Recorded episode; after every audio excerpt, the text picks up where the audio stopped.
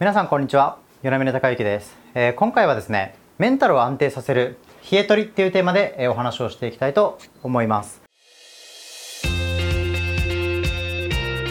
で、まあ、10月11月と、まあ、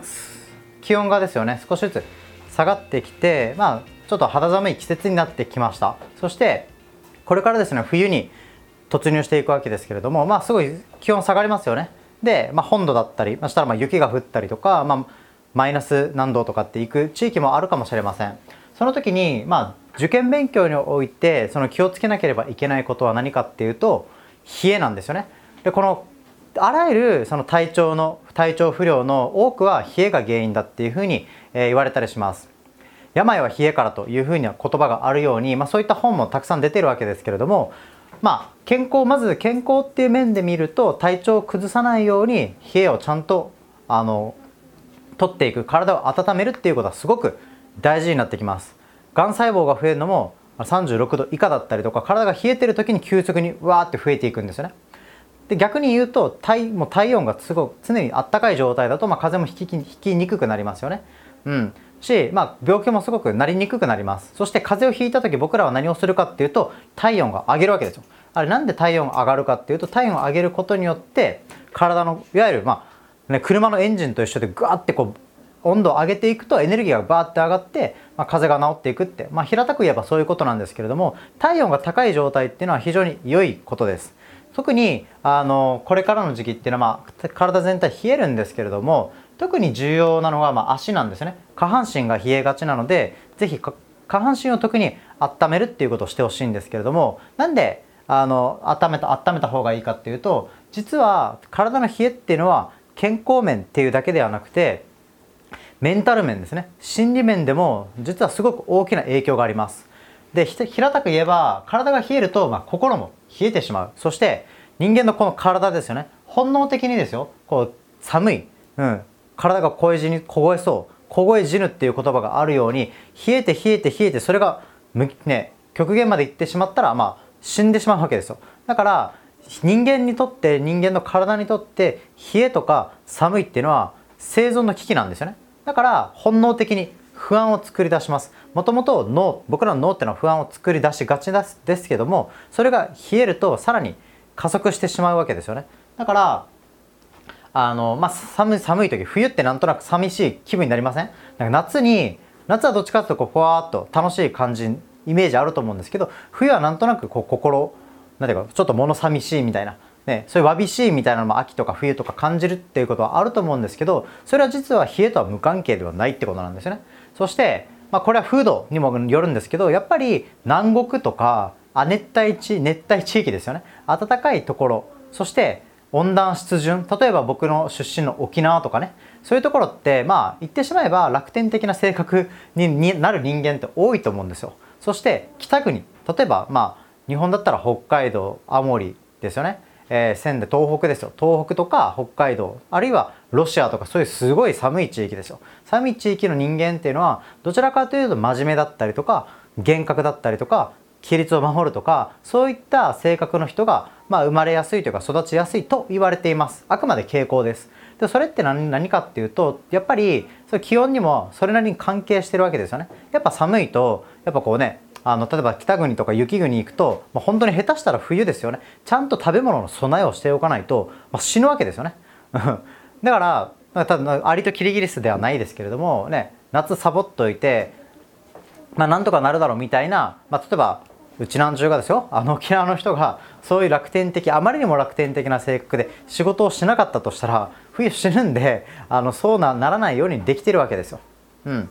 よくねあのドストエフスキーがねあの沖縄に生まれてたらとか南にロシアに生まれてなかったらできてなかったとよく言われます。それはやっぱりそのロシアっていう地域風土気温ですよね。っていうのがああいう性格を作って小説のを作ったっていうふうに言われたりします。それはやっぱ気温と無関係では実はないってことなんですよね。そして受験生としてはやっぱり体を温めることによってそのだから多くの受験生がこれから起こる不安とか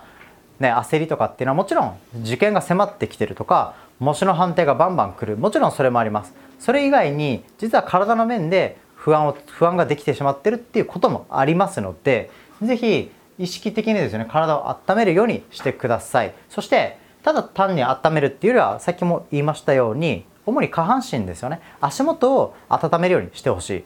あの心臓から遠いやっぱりこの足の下半身っていうのは上半身に比べて6度7度8度ぐらいあの体温が低いと言われています。だから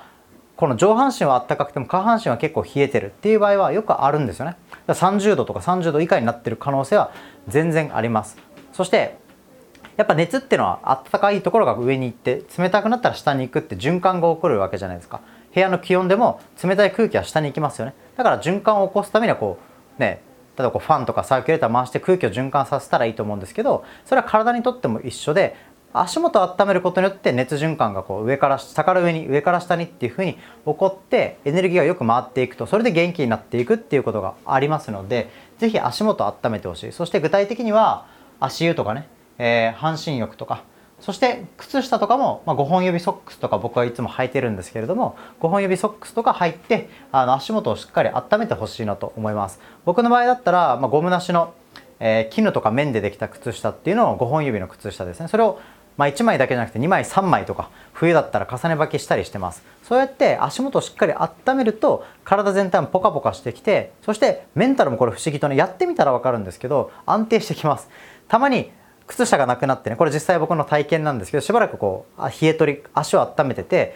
であなんか靴下洗濯物回回ってなくてないと。で、まあ、普通の今までの靴下履いたら足がすごい冷え冷えたのを体感したんですよね。で冷えるとなんかねモチベーションとか集中力も減退する下がっていくっていう体感をすごくあのしたことがあります。それはやっぱり体のボルテージ温度が上がってなかったらねやっぱテンションというか上がらないじゃないですか。スポーツでもウォーミングアップって言いますよね。体が冷えてたらちゃんと動かないんですよ。それは受験生も一緒で